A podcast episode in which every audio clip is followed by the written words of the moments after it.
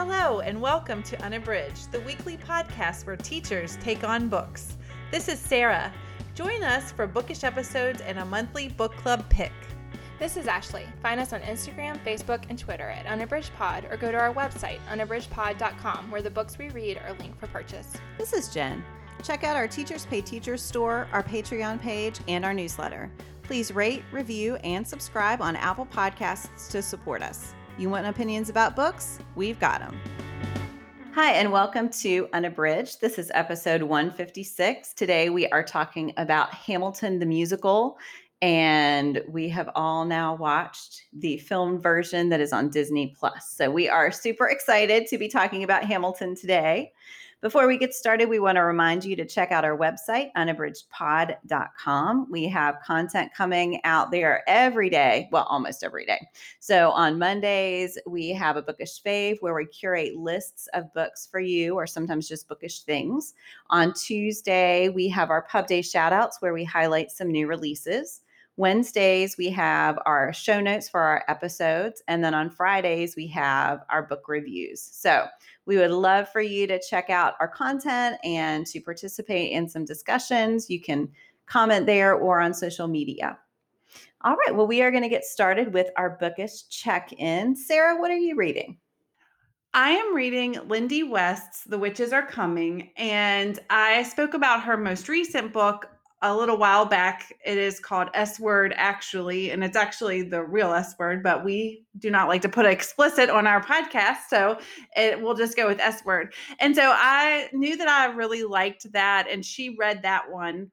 And so I decided that I wanted to read something else of hers. I just really enjoy her. She's just so intelligent, and I just enjoy her delivery so much. And I like the way that she can talk about controversial things, hard things, but also she can sprinkle in really hilarious and, you know, in the grand scheme of things, inconsequential things, but she has an opinion on it and she's great to give it.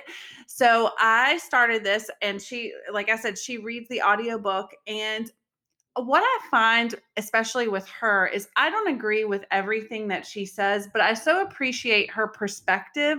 And what I've learned, especially doing the podcast and reading more broadly and having conversations about books and things with people, is that I have really learned to appreciate perspective perspectives that are maybe not necessarily my own, but also give me a chance to reconsider how I view the world. And I think she does a really good job of doing that. And I think that her, in this book, she talks about, it's a lot of political stuff. And I mean, it, if you are not into politics, it might, it's probably not yours, not for you. And she is very, she is, it is not a bipartisan book. It is very, you know, she is a, she's a proud feminist. She's a proud Democrat. And she is She does not waver in that, but I just really appreciate her perspective and her humor.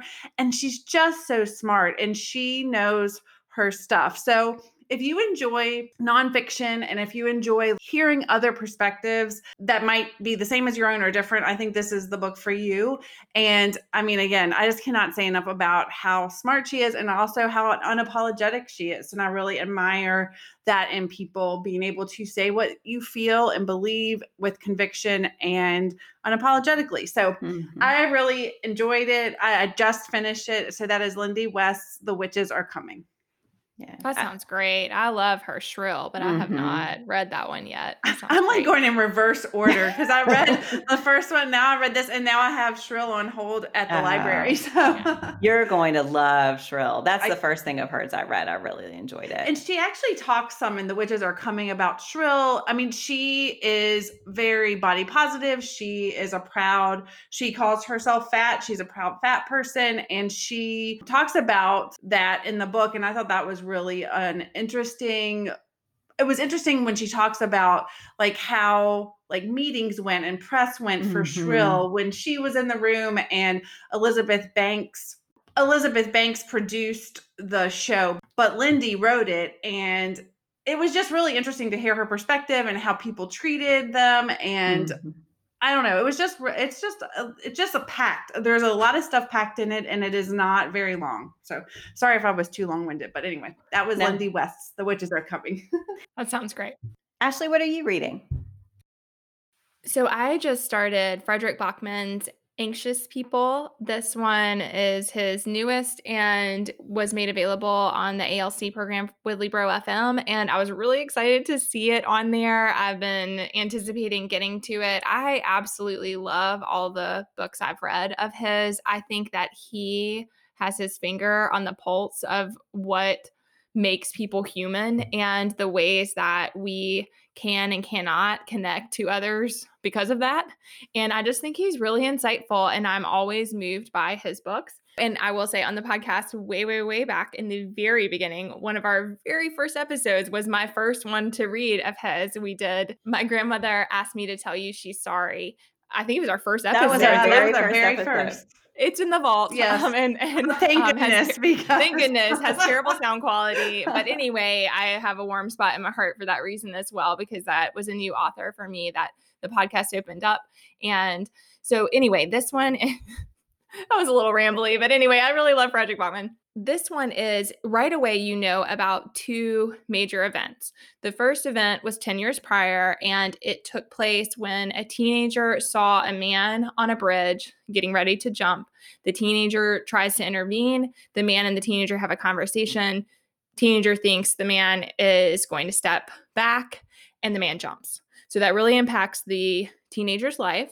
And then you fast forward to ten years later to the present time. The teenager is now in his twenties. He's a cop, and he works with his dad, who is also a police officer. And so it's the two of them, and there is a bank robbery gone awry that results in a hostage situation. And so those two things are happening kind of at the beginning of the story. And the hostage situation, you can tell right away that none of it was planned as things are unfolding, that it wasn't anticipated by the bank robber that any of that would come about, but it was kind of a moment of panic. And so it leads to this, and they're in this tiny town. So it's something that is totally different for them as police officers than what they're used to navigating.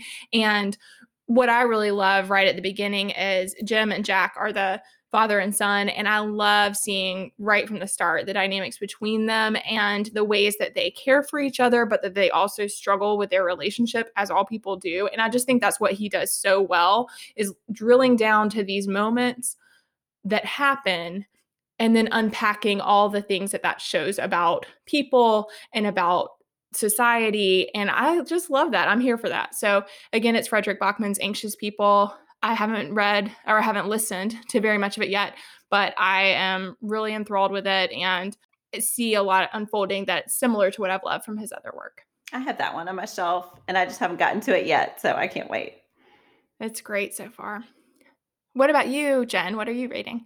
So I am reading Nancy Ju-Yoon Kim's The Last Story of Mina Lee. This is a buddy read, so I'm I'm under deadline here. But this one, it, it is really, really good. So it starts with Margot, who is Mina Lee's daughter, and Margot is helping her friend Miguel move. And on the way to his new town, they're going to stop and see her mom. And she has not been able to get a hold of her mom for a couple of weeks on the phone. And so she's a little worried, but she doesn't really think much of it. And when they stop by her mother's apartment, they find her dead on the floor. Mm. And wow. So...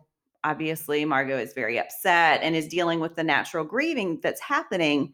But then she also realizes that there are things about her mother that she doesn't know. So her mother had immigrated to the United States in her forties from Korea and had Margot. And Margot never knew her father, doesn't really know anything about her father, and is curious both about her mother's past and about some things that are unexplained in her mother's present. The story alternates between Margot's sort of investigation and Mina's story in nineteen eighty-seven, right after she had moved to the U S, when we sort of see things unfolding and we start to understand, you know, who Margot's, I have a guess who Margot's father is, who Margot's father might be, and how she's adjusting to the life in the United States. So it is just really, really compelling. I think it also says a lot of really interesting things about the immigrant experience. Mina, when she dies, so she's much older, still does not speak fluent English, but she had, for one of her jobs, learned Spanish. And so it, she talks a lot about the language that she wants to pick up and which language is more important, and that process of learning a new language.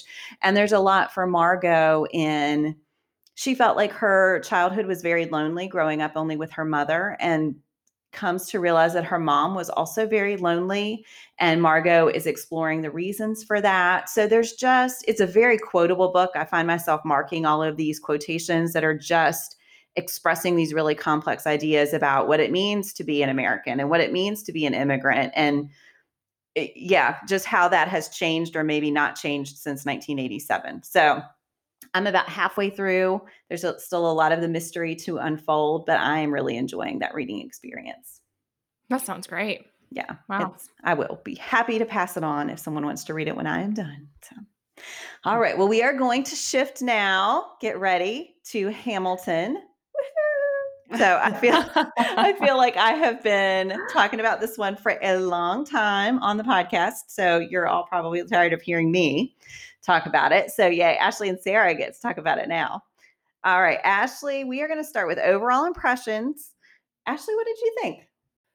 So I am the newest of the newbies to this and was so excited when it came to Disney Plus. I was, I remember being so far behind that with this whole, like that it had come out and that it was so amazing. I was so far behind that I remember at some point making some passing comment about like, what is this? Like, what is happening? I remember and that my, too. And my partner being like, have you had your head in the sand for a year? Because, you know, or however long. He was like, you've had all this time to figure out that this thing is happening and it's like right up my alley. So then he was like, how did you totally miss that this movement is happening? It's a phenomenal show and you just had no idea. And I had no idea. So that's okay. That happens to me with pop culture sometimes. and, and I'm glad that I finally came around. So I was really excited when it came to Disney Plus and then still had not prioritized watching it. It's, I have very little kids and we are, you know, navigating the pandemic. And so three and a half hours was hard to come by. So I was very thankful and excited to have this episode because that helped me to make time for what was a phenomenal show. So yeah, I mean, I overall impression was that it lives up to the hype. I think that it's been a long time since I've seen any live theater, like, like a lot of people. And it, even watching it on the screen, it just reminded me of how immersive the live experience is and how musicals are so phenomenal because they stay with you. Like I've only seen it the one time. I haven't been listening to the soundtrack over and over, but a lot of the lyrics are still in my mind. It was, you know, you dream about it at night. I mean, it's just that really immersive experience, which especially these days I can really appreciate. So yeah, I thought it was phenomenal. I, I'm looking forward to talking about some favorite parts, but I think overall, I was embarrassed by how little I knew about the time period. I learned a lot of things. I did a lot of Googling while we were watching mm-hmm. of things. I was like, is that true? Did that really happen? And just had no idea. You know, I, for one thing, I had no idea about the time span of a lot of what happened. So when the Declaration was signed and how long a lot of that struggle continued after, I just really knew very little about that. It, it made me realize that I haven't read, I often learn about history through literature. It made me realize that I haven't read a lot from that time period. So yeah, all of that was really fascinating. And then I just absolutely loved all the music and the way that things were put together. All, I mean, all of that was just, yeah, awesome. Yay. Sarah, how about you? Oh, I loved it so much. And I feel like Ashley was referencing me about the soundtracks because I revealed right before right before we started that I've listened to, you know, I, I had heard Jen rave about it and I'd heard a lot of people about work, at work rave about it. And the thing, it, it felt really inaccessible to me because my husband is not someone who's going to want to go to the theater. He's not going to want to go to New York City. So we would probably wouldn't take a family trip to do something like that. And I just felt like it was out of, I just didn't pay much attention to it because I just felt like it was kind of out of my, it was just out of my reach. So then when it came to Disney Plus in July, I was so excited because I love theater and Jen had raved about it so much. And I just, I love the actors who are part of the original cast. So I was so excited. So I have absolutely loved it. I've watched it three times all the way through and listened to the soundtrack probably six times all the way through. So I feel like I told that I told Jen and Ashley a while back that I feel like when I listen to the soundtrack, it's like listening to an audiobook, and it really helps. I think that listening to the soundtrack helps me better understand the play when I'm watching, because mm-hmm. sometimes I don't catch all the lyrics when I'm watching the, the actual stage show. But in the, the soundtrack, I do catch all the lyrics, and I've listened to it so many times, I understand it. So I just, I think it's fabulous. I love it. I also did not know a lot about the, the history, and which is incredibly embarrassing. Uh, I didn't know a lot about Alexander Hamilton, and I too was Googling to make, to see what was true and what was not. And I just thought it was amazing. So my overall impression is that it is fantastic. I feel like really, you know, connected and to the original cast. Like, I just can't imagine watching it without the original cast now. I think because I've, I think if I've gone to see the stage show and hadn't seen it with the original cast, and also hadn't watched it over and over in a, such a short amount of time, I would not feel that way. But now I, I just, I mean, it's all those people. I need to see all of them. And I could go watch, I just watched it over the weekend, and I could have watched it right from the beginning, because every time I watch it, I see something just different. Mm-hmm. And so anyway, I loved it. I think it's amazing. I think it is like a, an incredible piece of art. And I cannot believe, I'm just in awe of Lin-Manuel Miranda. Mm-hmm. So that's all I have to say. I'll just stop gushing. What about you, Jen? You started us with this overall impressions. Yeah. So I, well, I love it. Obviously I, I talk about it. I am mildly obsessed. I'm not mildly obsessed. I am obsessed, period. Uh, so I I think that, okay, let me start over. So my history with it is I became really fascinated by the footage of Lin-Manuel Miranda performing the first song from the show, Alexander Hamilton, when it was still supposed to just be a mixtape, the Hamilton mixtape, when he performed it for the Obamas, and that that was all he had was this single song and this loose idea that he might make a mixtape out of it. And so I watched that footage on YouTube pretty obsessively for a while, and was like, you know how on YouTube, there are always the suggested videos. So then I would watch all the suggested videos, and I was like, I really need to learn more about this. So I was looking back in my orders, and I ordered the book, Hamilton, the Revolution, on June twelfth, two thousand sixteen. And that is what really started my obsession obsession. So I remember I sat down with the soundtrack on my phone and the book in front of me that has all the lyrics, because I wanted to know every word. And Kirk, my husband, saw me, and he became intrigued. So then he became obsessed, and then the boys saw us. So they wanted to read it, which, you know, there, there's some issues with that, but they love it too. For our anniversary, my husband surprised me with tickets to go see the show on Broadway. So Kirk and I went to see the show on Broadway, which was absolutely phenomenal. We did not see the original cast. And I had those same nerves, because I thought, you know, I, by that point, I don't even know how many times I'd listened to the soundtrack by that point. And I thought, I don't know if I'm going to be able to hear someone else's voice, someone else's rhythm, someone else's emphases. But it was brilliant. It was amazing. I will say I didn't love all of the casting. There were a couple characters, I will not name names, who's the actors I did not love. But just the experience was so amazing, and being in that space and being able to see what they were doing with the stage and the choreography and the clever way they use that central, there's a rotating panel on the stage, the clever way they use that, the way they use the costuming, and the way the dancers just become a part of, of the story of it, I just think is brilliant. And so there's so much you can get from the soundtrack, but you can't get all of that until you see it. So then we took our boys to see it at the Kennedy Center. Again, that was another new cast, and it was also just as amazing. And it's so interesting that the characters are so rich that I think they can withstand multiple interpretations. So I think that's a really amazing thing when you think about Lin-Manuel Miranda's brilliance, that he was able to create these characters who can come to life in so many different ways. So then, of course, I was so excited when I saw it was going to be on Disney Plus. And I think watching it with the close-ups and with Tommy Kail, the director's knowledge of little moments to pick up with the camera, there are little subtleties that it's hard to see. You know, we didn't have, we are not super wealthy people, so we did not have close seats. So there are things you miss in the back of the theater. You get the scope of it, but not the up-close details. And so to have the opportunity to see that is remarkable. I think we're so fortunate to be able to watch this. And I love hearing the actors talk about the fact that they're so glad more people can see it, that it's more accessible in ways that it's not when it is on Broadway and it's very expensive. And if you can't travel, you can't get there. And so I just think it's an amazing thing that they agreed to have it filmed and to have it put on Disney Plus so that everyone can enjoy it. So sorry, that was really, that was a long monologue, but I've been waiting for this for a long time.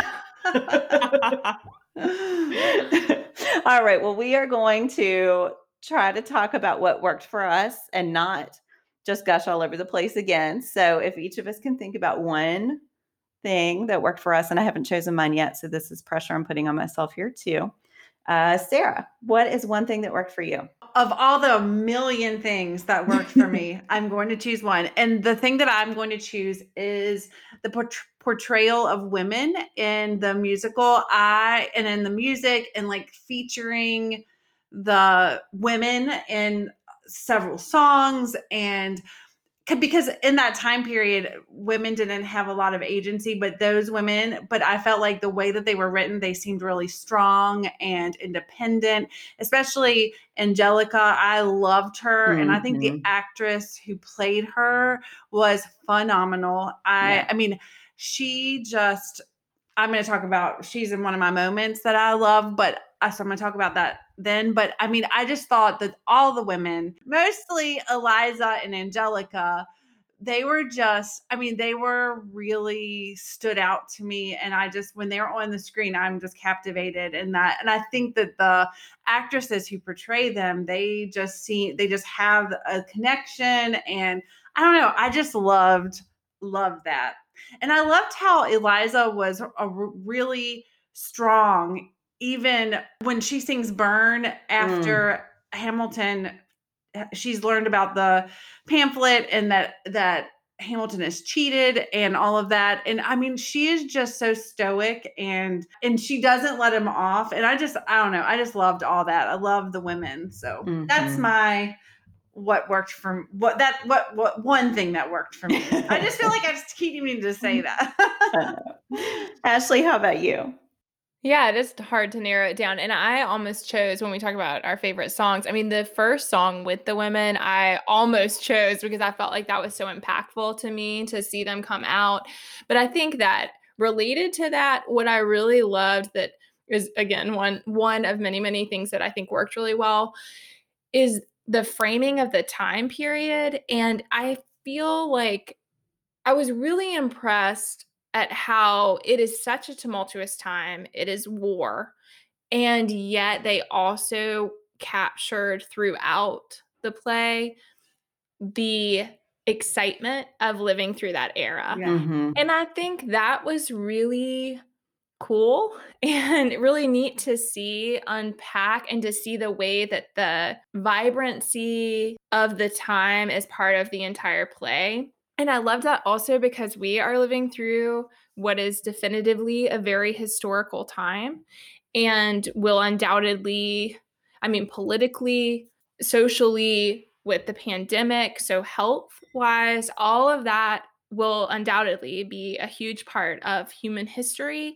And when you are in it, the grind of it, it just doesn't feel great. And mm-hmm. so I think it was really amazing to me. It was particularly when Eliza and Angelica were singing about how excited they were to, to be living through that time.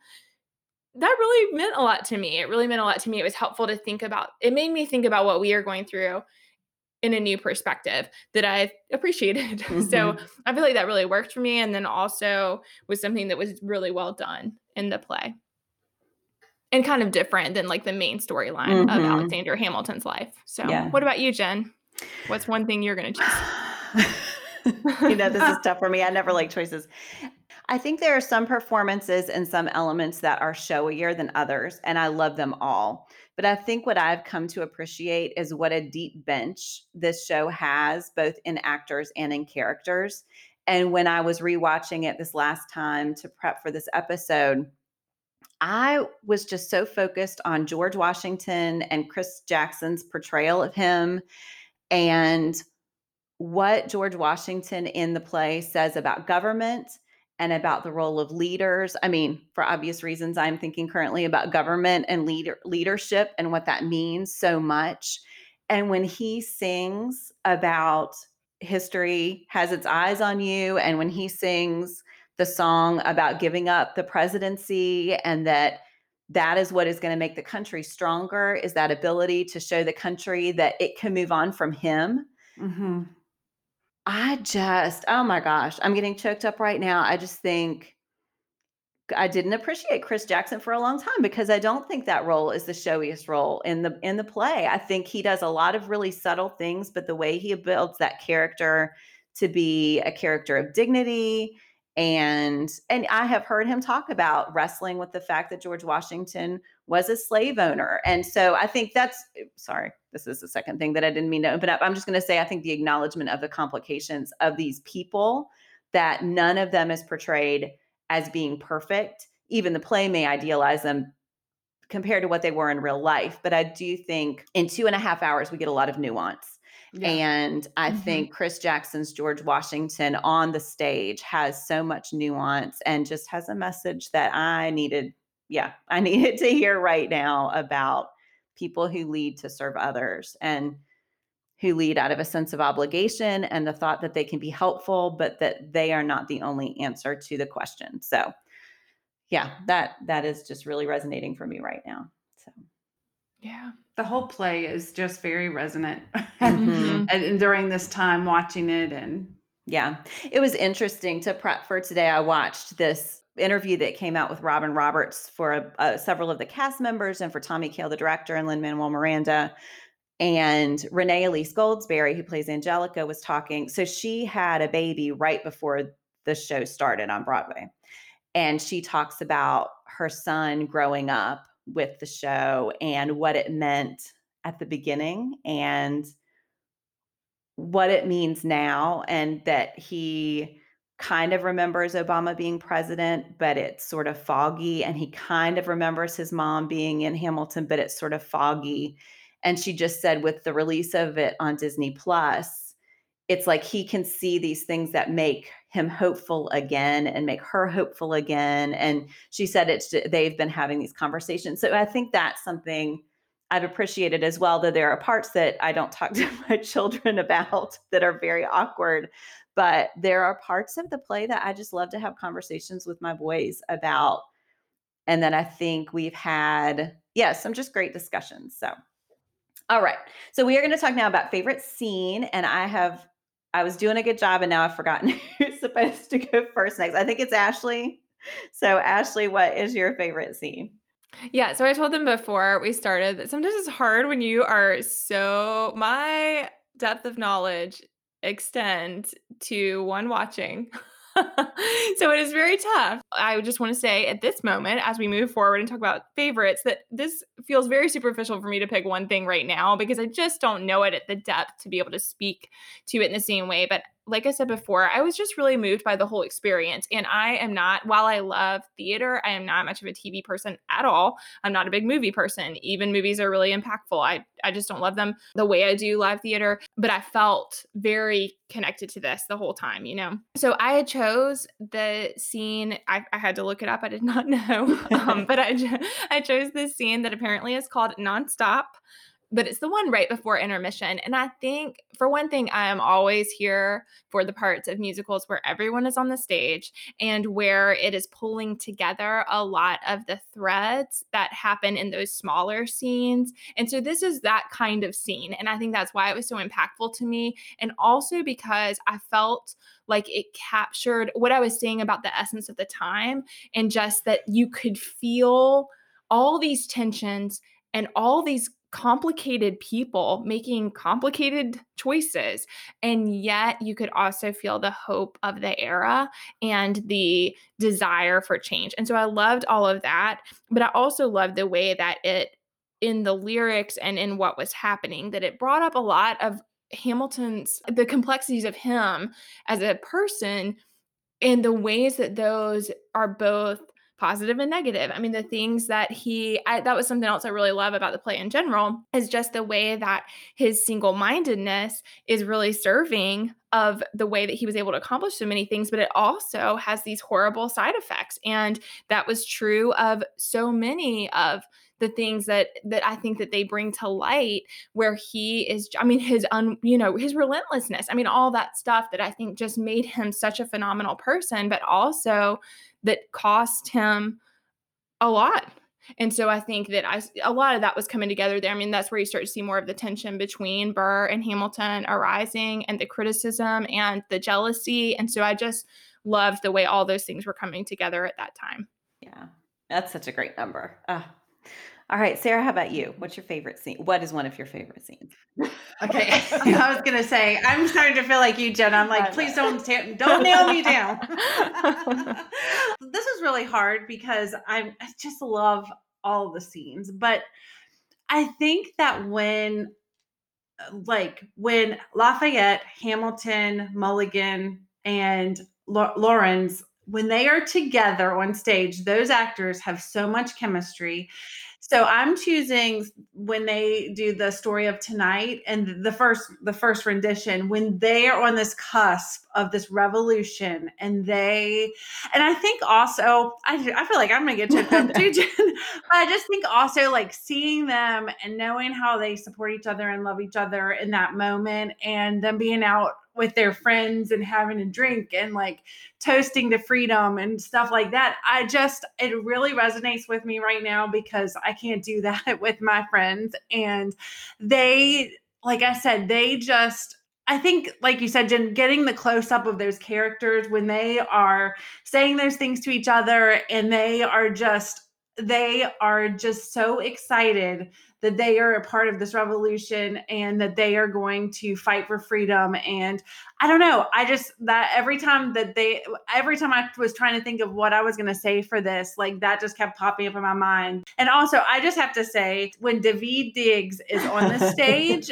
I am, I mean, I'm all about that. I love to watch him. I love to watch him. I mean, he just, his whole, like his little pinky is uh-huh, acting, yes. you know, like he just is in it. And I, I think that the whole cast is amazing, but I just find when he's on stage, I am like looking at him to see what he is doing, because he is just, he's hilarious for one thing. And he just brings so much charisma. So I, so that's my choice, is the story of tonight. I think that that friendship is really special there in the beginning. And then them fighting for this common cause, it puts, it kind of makes the hairs on my arm stand up when I like watch that. So that's mine.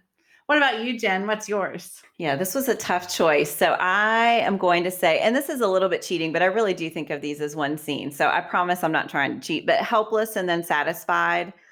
I think when you see Eliza meeting Alexander Hamilton from her perspective, and then you get that brilliant reversal and you see it from Angelica's perspective. I just love, I love that whole part of the whole play, right? That we are seeing Aaron Burr's view, that he is as empathetic as Hamilton, that you can see why. So I think that that is something Miranda does so well through the whole play, is you understand every side. And I think when you see their love for each other and what Angelica does for her sister, I also think, okay, and I, this is one thing, I heard this on Pop Culture Happy Hour first before I watched the movie, and I have to say it. So the way that they do the lights in the movie when they do that reversal is cool, but that does not happen on the stage. And the thing I don't love about it is it gives the impression that there's some sort of special effect involved, but all of that reversal is what they do on the stage, and it looks just that amazing. Like, it really looks like somebody hit rewind on a V C R. Like, it is just, I don't know how they do it. many, many hours of rehearsal, but that whole scene and the way they use, again, that, that beautiful circular center. And I remember in Miranda's book about writing this, he talks about how Angelica's part where she goes from rapping to singing is one of the hardest parts in the play, just from a technical perspective. She is rapping fast. Like if you have tried to rap along with it, which I have, it's really hard and I cannot sing. We're going to need video footage know, of right? that. And I definitely can't sing those notes. But I mean, it is just the range required, the talent required. And she is acting her tail off in yeah. every moment of that song. Yeah. You just see the different strengths that you were talking of, Sarah, the, the different types of strength that those two women have and the way that they are bonded and support each other. Yeah. I just think it's great. And I have to say, when I was doing my third rewatch and watching like from like little things this time, that scene, there are two things that I don't even remember recalling like from when my first two watches. And one is when they are doing the wedding simulation and Mulligan is the yes. flower girl yes. or the flower person. That is the best thing ever.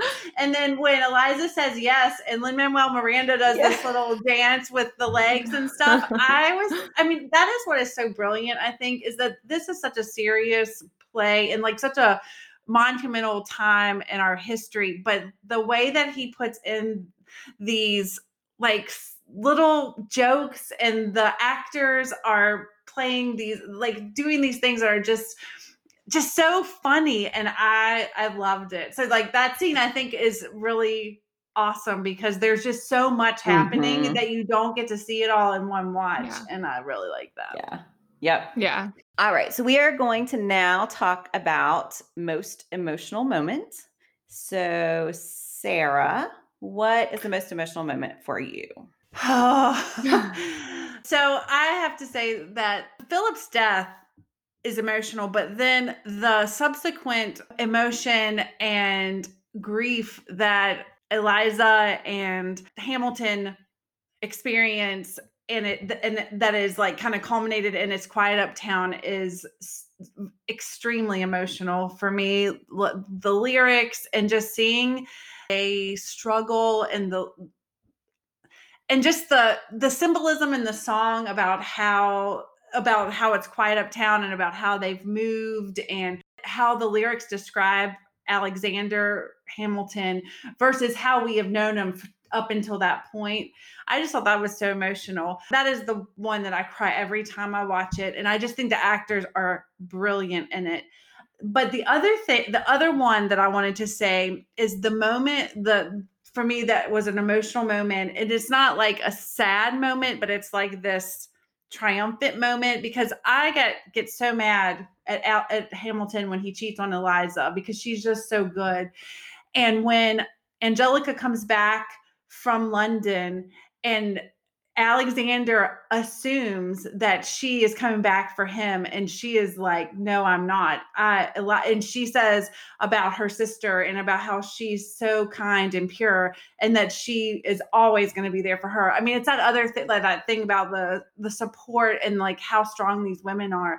So when Lin-Manuel Miranda and Renee Elise Goldsberry, when they are face to face, I mean, they are so close. And she, like you said, she, when she was talking, when you were talking about helpless and satisfied, she is acting her tail off. I mean, she is so indignant and she is right in his face. I mean, that was pretty emotional too for me. So mm-hmm. I cheated. There was originally a song there uh-huh. that they cut, and it's not very good, but there was originally a whole song that she sang about not being there for him. And she basically goes off on oh. him, but it's definitely, I think, more impactful the way it is. It's so succinct, anyway. But it is yeah. so powerful. Mm-hmm. Ashley, how about you? So for me, well, if we're since Sarah said two, I'm going to say two. um, I, I want to talk about the one that was most impactful to me for sure emotionally was Philip's death. And I'll talk about that in a second. But I think the thing that I did not expect but really appreciated that also hit a chord for me was when Burr and Hamilton were the only ones on the stage.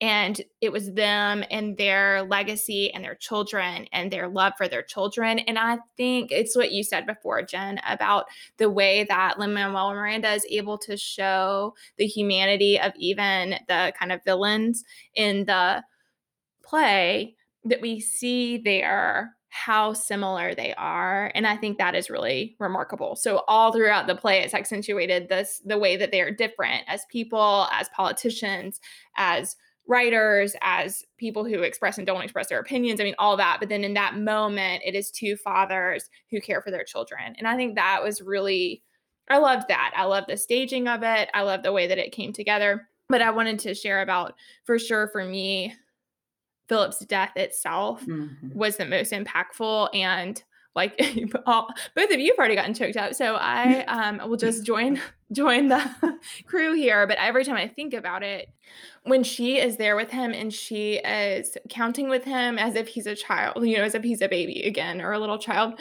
I just think it reminded me a lot actually of Tommy Orange's They're There mm, and the end yeah. of that book. I mean, it was that same really impactful feeling of like in that moment, time is endless, even though it's ending, you know, like his life is ending, but it's that feeling of like those things are what endure. And I think it was just really beautiful. It was really powerful. Also that she could be in that moment with him mm-hmm. and had not yet, like Sarah said, I mean, there's, there is, it's painful and it's quiet uptown, but there is also reconciliation and like they come to find comfort in each other. And at that moment, she does not have that, you know, she has realized that Hamilton knew. And it's very much her and her son. And so I think it was that also that, like, you know, Hamilton is there and yet he's not there at all for her. And she is alone with her child who is dying. I mean, I just think it's a parent's worst, mm-hmm. worst nightmare. And I think they really demonstrate that in the play. But it is also just that really tender moment of her rising above herself to be there for her child that I just think is really remarkable and, and really well demonstrated. Mm-hmm. Yeah. What about you, Jen? What's your most emotional moment? So I was going to say it's Quiet Uptown, but since that one's been covered, I will say I really, really love the way after Hamilton's death, we see Eliza and she says she puts herself back in the narrative and we see that she devotes the rest of her life to making a difference and to serving her country in the way that she knew Hamilton wanted to do it. And I think we have to be realistic about gender roles at the time. And so, and she had, I forget how many children, I think like fifteen kids. I mean, she had a lot of children and, but the way that she was able to build the Washington Monument, start an orphanage, the way, yeah, just there were so many things that she did in memory of Hamilton, but also she did those for herself. And so I think putting herself back in the narrative, I, yeah, I will say I cry like a baby and I cry in more scenes every, every time I watch it, I like add a scene that I cry through. So this time at the end, so she sings and then she goes up and that gasp at the end when she's looking out to the audience, I broke down for that one this time. That was a new one for me, but I just thought there's so much in that. And I was reading online these different interpretations. You know, some people think that she sees God. Some people think that she's seeing Alexander again. Some people think it's her realizing that her story has been told through this play. And I love all of those interpretations. I just think they're beautiful. And Miranda struggled for a long time with how to end the play. And finally, he hit on the fact that he needed to end it with Eliza. And Ron Chernow, who wrote the book on which this play is based, was watching all these dry runs of the play. And when he re- that's what he did in his book, too. The ending is what Eliza accomplished. And when he he turned to Miranda and said, you gave the end to Eliza. And so I just think, I love that. I love that idea that she in some way gets recognition for all of the things that she did. So, all right, we're going to do our last category, which is favorite song. And Ashley, what is your favorite song? So this one actually was the hardest for me to choose just because I feel like one run through is definitely not sufficient for picking. And I also loved how a lot of them, I mean, as is true of many musicals, a lot of them thread throughout the play. And so in that sense, it was, it made it harder for me. Like a scene was easier to choose than a song, but I'm going to go with My Shot.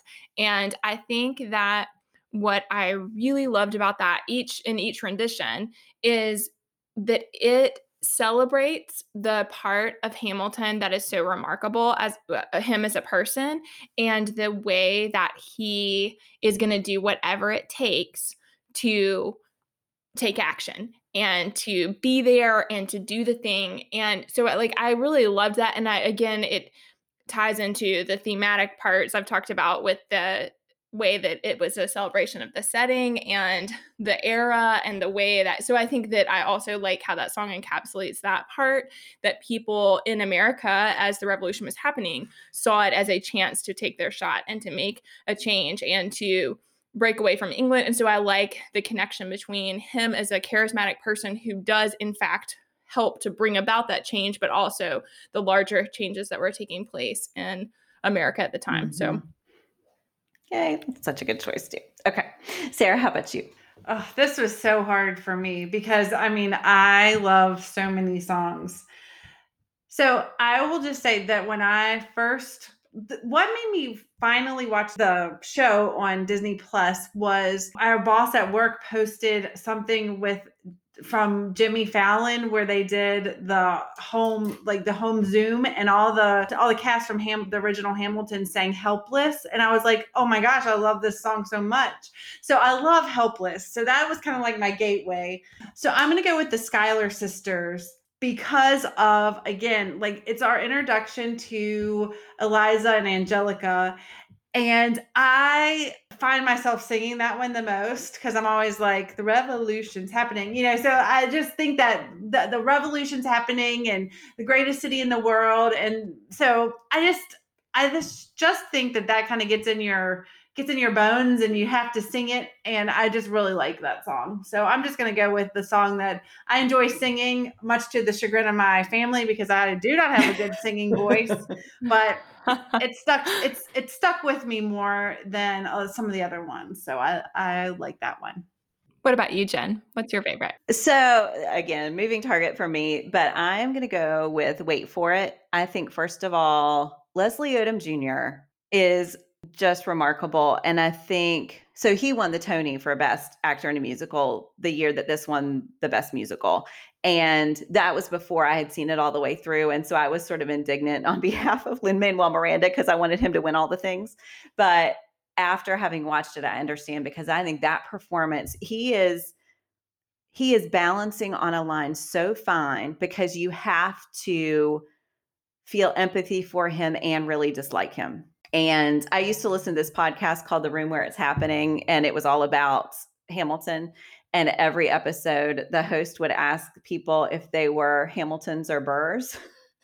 And I have to, I'm a Burr, and I don't want to be a Burr. Like, we're, like there are things about him that I so dislike, but I am definitely a Burr. And so when he sings Wait For It, I almost wanted to do The Room Where It Happens, because I think that is another, that is just his breakout song. It is so amazing. But Wait For It just embodies, every, you know, there's always an I want song in a musical. His I want song is so powerful. And I mentioned, I think a couple weeks ago, about the Song Exploder about Hamilton. And this is the song that they analyze. And Lin-Manuel Miranda and Alex Lacamoire, who arranged the music, talk about the the sonic choices that they make, the way they make it sound sort of like a radio song, the way they build anticipation and then don't go there, so that you feel the same repression that that Burr is feeling, and that the song is being held back in the same way that Burr is constantly holding himself back. And I think, I mean, that's just one thing I admire from top to bottom of the show, that every choice was a collaborative effort between Miranda, Alex Lacamoire, the director Tommy Kail, the choreographer, whose name I can't remember now and I feel bad, but it Ron Chernow was in there w- with the history and saying, well, this historical change that you're making is wrong, but I can see why you want to do it for dramatic effect. I mean, I just think the number of brains that worked on every choice created this masterpiece. And I love hearing them talk about bouncing ideas off of each other, and Lin-Manuel Miranda saying he was having writer's block and he was on the subway and he was going to a party, and right as he knocked on the door, he knew what he had to do for Wait For It. And so he said, hey, and, and went back home and wrote the song. So I just think, like, I love stories like that, and just the creative process I'm always fascinated by. And so to hear those in-depth stories about how a song like this is built and how it epitomizes this whole character. And then to see Leslie Odom Junior, who I could listen to all day long, but to see him act that out on stage, and you can see the way he's holding himself back even physically, like he hardly moves on that stage during this song. And then you see him in The Room Where It Happens, he's all over the place. And so I just think the pairing of those two songs as his big showpieces is so brilliant to show the character change he's trying to make and then what happens as a result. So yeah, so long explanation, but that is, yeah, that's why I picked Wait For It. I just think there's so much talent. I mean, I love that song. Yeah, that's t- and I mean, he his delivery of that is amazing. I love. I love. I, it just it's so hard to pick a song. I just love them all because they're all so perfect for that particular part in the play. So it's just, you know. Well, and I kind of hate. I feel like we always do this, and for the longest time, I was so much a fan of the first act. But then there's all this, we have hardly talked about Act Two. And I think it's interesting because, you know, the arc of it is that Act One is the excitement and Act Two is the hard work of building. And, and you feel that you, and so I think that's why in some ways it's easier to talk about Act One, but Act Two, there's so much that's emotionally resonant. So yeah, maybe, maybe we'll do a sequel episode one day. We'll talk about Act Two. Um, so I think we are going to wrap it up. I will just say, all right, Ashley, when you watch it again, watch for the bullet. So there is one of the dancers represents the bullet that is coming for Alexander Hamilton from the beginning of the play. Wow. And if you watch her through the play, she is always approaching him and dancing nearer to him. And then she's the one who grabs the bullet from Burr's gun and then meets Hamilton. That we didn't talk about that scene, but that scene, the way they portrayed the duel, and I just thought that was phenomenal. I did too. And I and, and, and I think goes back to what you said about Burr and how I think that they do such a great job of making us feel empathy for Burr, mm-hmm. yeah. even in that moment. And I think that's really remarkable mm-hmm. because we know what Hamilton intended to do and we know what Burr did. Right. And even then, we can see how he suffers because mm-hmm. of that choice and how he's sorry for it. I mean, mm-hmm. I think it's really remarkable. Well, I think it, it, that play for me, because I mean, I think about in in school what you learn about Aaron Burr, and the only thing that you learn about him is that he shot Alexander Hamilton. I mean, that is it in a duel. And the play and the way that Leslie Odom Junior portrays him brings this humanity to him that, that, I mean, I think that that will last for generations, mm-hmm. you know, for other people, people who continually watch this play will know more about him mm-hmm. now because, because Lin-Manuel Miranda wrote this hugely phenomenal, popular stage show that now people, I mean, it's kind of changed the course of history and what we're going to know about Burr. Yeah. Yeah. And same with like Jefferson, like Jen said before, mm-hmm. I mean, I think that this is not the only, I mean, I think about Stamped, like this mm-hmm. is not the only narrative out there now questioning some of the assumptions that we've made about Jefferson, but certainly this shows points mm-hmm. toward the complexities. I mean, of Washington as well, but definitely of Jefferson, we see more of the complexities of his character and what that meant and how all that played out, like how Hamilton did affirm him as a choice, even though he hated him and why he made those choices. So I think all of that really just helps people see that history is complicated. Mm-hmm. Yeah. There was in that Robin Roberts interview I was talking about, they were taking questions and this boy who was white said, I want to be a white ally. What can I do? And Len- Leslie Odom Junior said, what this play does is we look at history through such a narrow iris. And it's been focused for so long on white men. And then this show broadens it a little bit. So we think about the people of color. We think about the women. And he said, but we have to realize that we need to keep broadening it. And so you have to do your research. This is the starting point for history. This is two and a half hours of something that's very complicated.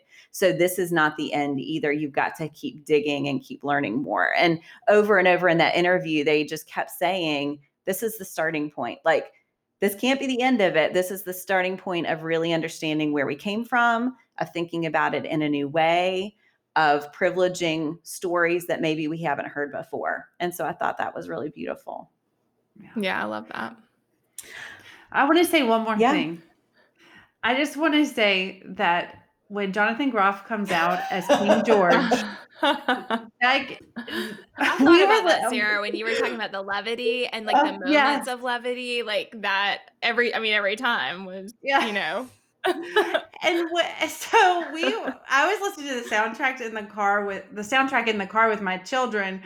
And so it's the first rendition. It, and it's basically, my son is, my son said, did he just say he's going to kill his friends and family? You know? And I said, yes. And so I, but I mean, it does, it, it's kind of shocking, mm-hmm. but then it gives you the opportunity to talk about, you know, what was happening and why, why King George is saying that mm-hmm. and what is happening in America at that time. But he has such a small, like, he's not out there very often, but when he comes out and is so, I don't know, he's just perfect. Mm-hmm. I, I love that. That was one of the times where I really appreciated the filming of mm-hmm. the live production, because of course you would not have been able to see. I mean, I could have watched that part where he is, where there's like spittle and he had clearly worked through that so many times yeah. to just to have this perfect delivery, spit included, uh, uh-huh. of, the, of the lines. And I just loved that and thought, if I were in the back of the theater, I would not get to appreciate yeah. up close and personal what his facial expression and yeah. his, you know, his spit yeah. what his, and his wild eyes, yes. you know, the wild eyes. And when he's like, awesome, wow, you know. And when the crown the- has that little, like, the sort of dancer part on the top. I mean, I just loved, I mean, it was absurd. It was absurd, uh-huh. but it also speaks to, it also gives commentary on the monarchy yeah. and the system of a monarchy, and also on what kind of power England had yeah. over America at the time. I mean, Yeah. yeah. That has always been my younger son's favorite. And I will just say, for my older son, his favorite has always been Guns and Ships. And he worked very hard to be able to deliver that rap with Daveed Diggs. And yeah, gosh. Well, where Sarah was talking about him before. And like, I think what is striking to me is how different he is as Lafayette and Jefferson. Uh-huh. And yeah. also how both of them are so ostentatious and hilarious and flamboyant. I mean, they just like, both those characters are so out loud. Mm-hmm. And yet they're so mm-hmm. different from each other. And I just thought that was phenomenal. All right. Well, I feel like each of us has like ten more things on her list that we would like to share, but we're going to call it quits there and finish with our give me one. And this is give me one thing you want to accomplish before the new year. Sarah, how about you? I, when I saw this on our episode sheet, I, I thought, I just want to make it to the end. I mean, in terms of not, that sounds very, that sounds dark. I just mean like get my family to where we need to be and uh, and provide f- food and care for them. Mm-hmm. But yep. I, I, think, I think that that is a day-to-day, yes. day-to-day struggle right now. So yes. So, but I think the one thing that I want to accomplish before the end of the year is I, I want to try to make a plan to be more organized. And I want to do that now because my organization skills are very lacking and I keep trying all these different things and nothing is working. And I'm just a very I mean, I'm just a very unorganized person, and I want to try to figure out a system so that I can start the new year off fresh. So that's mine. So if you have any ideas, go ahead and hit me up on the socials. That is a great goal. It. Ashley, how about you? Yeah, I was thinking that my list of things I would like to accomplish is actually very long. And the reality is that the day-to-day struggle of making sure that our entire family gets from point A to point B, which might just be out of bed and back to bed, all without any disasters, is pretty difficult. So I am going to go with a photo album. I would like to get one photo album, one done before the end of the year. I'm a couple of years behind. And so every time I try to do it, as is true of most things that I get behind on, I like, like, so I'm relatively organized, but if I get behind, it's a disaster and I just can't start. I just can't start. Starting is hard for me. And so I just, that's where I am with this. And so I want to get one done. What about you, Jen? What's yours? Well, mine is right along the same line. So before I started back to school, we did manage to, my younger son is, is my messy son. And we managed to clean his room and he got rid of a lot of things. We donated a lot of things. I was very proud. And he said with his extra space, he wanted to make an art station. And that was in August. So before the end of the year. And I will say this stuff is now somehow reappeared in our house and reaccumulated. So that, that space is now gone, but I think it, it will be easy to clear it out again. But by the end of the year, I would love to help him put together the art station that we promised back in August. So yeah, survival day to day, I feel like is everyone's unstated goal. So I'll state yes. it, but yes, I do think art station for my kiddo. All right. Well, we would love, love, love to know what you think of Hamilton. You can share trivia. You can share your own watching or rewatching story. And we thank you so much for listening. Do you have comments or opinions about what you heard today? We'd love to hear them. You can find us on Instagram, Facebook, and Twitter at UnabridgedPod or on the web at unabridged pod dot com for a list of ways to support us. We'd like to thank Jared Featherstone, who composed our theme music, Strings of Light, and Katie Amy of Amy Photography, our podcast photographer. Thanks for listening to Unabridged.